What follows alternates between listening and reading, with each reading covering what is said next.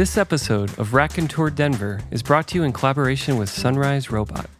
Be sure to visit sunriserobot.net and discover other great podcasts about the arts, technology, and culture.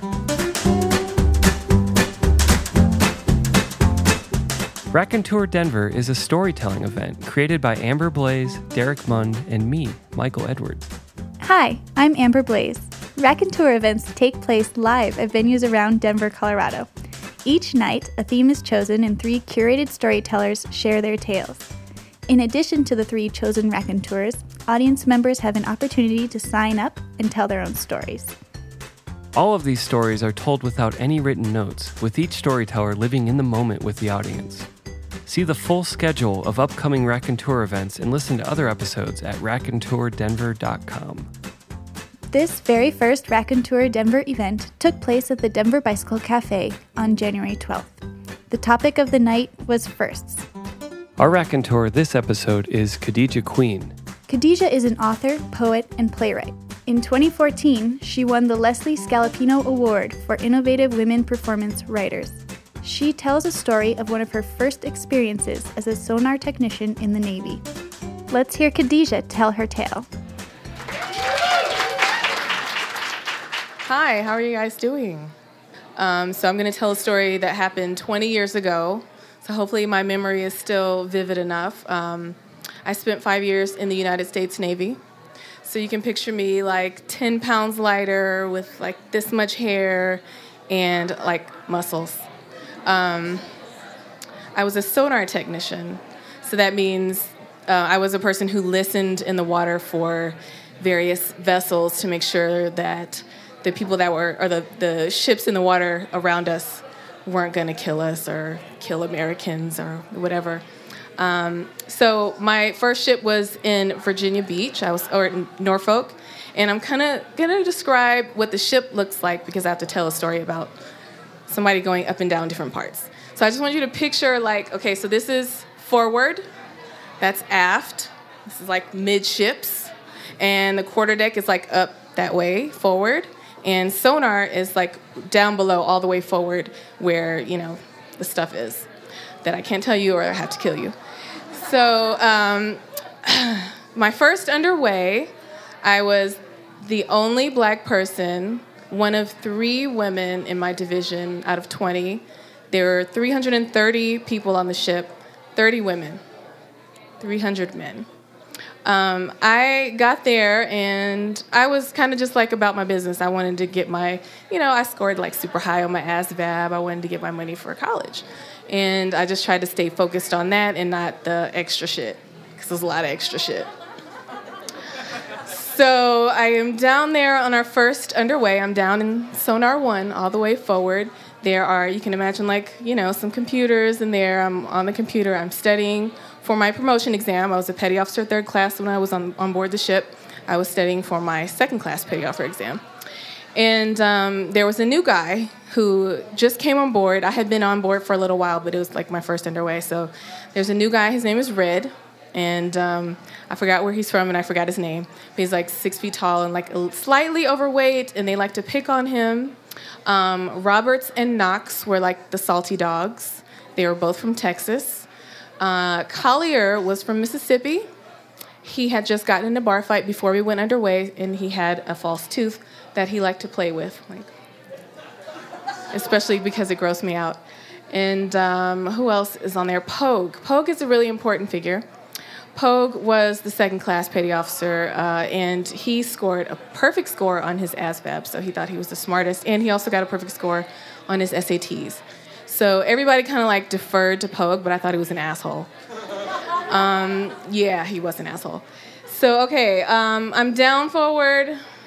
We're underway. It's kind of boring. Nothing's going on. It's peacetime. It's the 90s. Who gives a shit? So I'm studying for my exams. I'm listening to the whales. And uh, Pogue and Knox and Roberts are like, we gotta play a fucking trick on Red. So they started talking about and planning this uh, trick that they're gonna play. And Red comes in. Oh, I forgot about Will. Will was like super hot Puerto Rican guy I had a small uh, crush on. Um, that's not really part of the story. So uh, uh, okay, so they're gonna play this trick on Red, and he comes in, he's like kind of sweaty and like nervous, and he like really looks up to Pogue, and he wants to impress him and shit, right? So Pogue has this clipboard, and they had printed out this thing, and um, he said, "Oh, uh, you know what, Red? We really need you to do this important checklist. So can you do this?" And so he gives him this phony checklist, and he's like checking all these things off, and he comes back like 15 minutes later. It's like, "I'm all done there, Pogue," and he's like super proud of himself. And uh, except there's one thing at the end, and Pogue says, "You forgot the B1RD." And he's like, you know, I couldn't find it, you know, but I thought I thought everything else was done, so it's okay. He's like, it's not fucking okay. You got to get the B1RD. Go up to the quarterdeck and tell him you got to flip the fucking B1RD switch. I want you to picture B1RD. Can you picture that? Okay. So he's all flustered and he runs up to the quarterdeck and the quarterdeck says, I don't know anything about the fucking B1RD switch. Go ask the boatswain's mate. The boatswain's mate is a chief. He's been in the Navy for 20 years. He fucking hates all newbies, all of them. So he cusses Red out. By now, Red is even more sweaty. He's sweating in the back, he's sweating in the front, he's sweating on the side. He's nervous, he's sweating down his ears. He's like, I can't find the B1R switch. No one's gonna tell me where it is. Pogue says, if you don't flip the fucking B1RD switch, the Bravo Charlie's gonna blow a fucking gasket. Go back up to the quarterdeck and tell those numbfuckers I have told you to flip the B1RD switch. So he goes up to the quarterdeck and he said, I gotta flip the B1RD switch. And at the quarterdeck, it's a bunch of like, you know, cool guys. They're laughing. At first, they were super serious because they were all in on the joke. And I was like, you guys are being kind of mean. They're like, don't fuck it up, Queen. Don't fuck it up. So I just had to be quiet and watch Red sweat. So he gets up there to the quarterdeck. And it's about, mm, there weren't that many sonarmen. There were about 20 of us in my division, but there were about maybe 30 on the quarterdeck. So there are 30 men doing this. Red comes down, he's like sagging. And, and also, I forgot the quarterdeck like called sonar so that we could hear it happening. so they're down there cracking up laughing. I really wasn't laughing because I thought that was fucked up. But so I don't know. I was just trying to study for my SATs and look at Will sideways. So then he comes down. He's like forlorn. And they tell him, Welcome to the USS Cole. And they hug him and they pat him on the back and they tell him, This is what it was like. He said, You're lucky you didn't get the pink belly. Pink belly is when they slap your stomach until it turns pink. Um, with um, there's like pins when you have your you know on your uniform. So the pin part, yeah.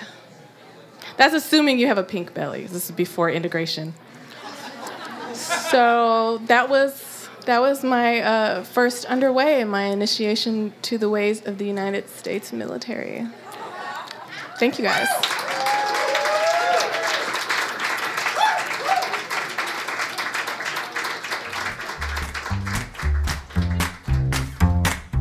The audience really enjoyed Khadijah's story. In case it wasn't clear what the B1RD gesture was, all 30 men on the quarterdeck were flipping the bird. Thank you for listening to this episode of Raconteur Denver. Visit raconteurdenver.com where you can find upcoming events, speaker bios, and more episodes. This podcast was recorded and edited by Michael Edwards of Sunrise Robot. Visit sunriserobot.net and discover other great podcasts about the arts, technology, and culture.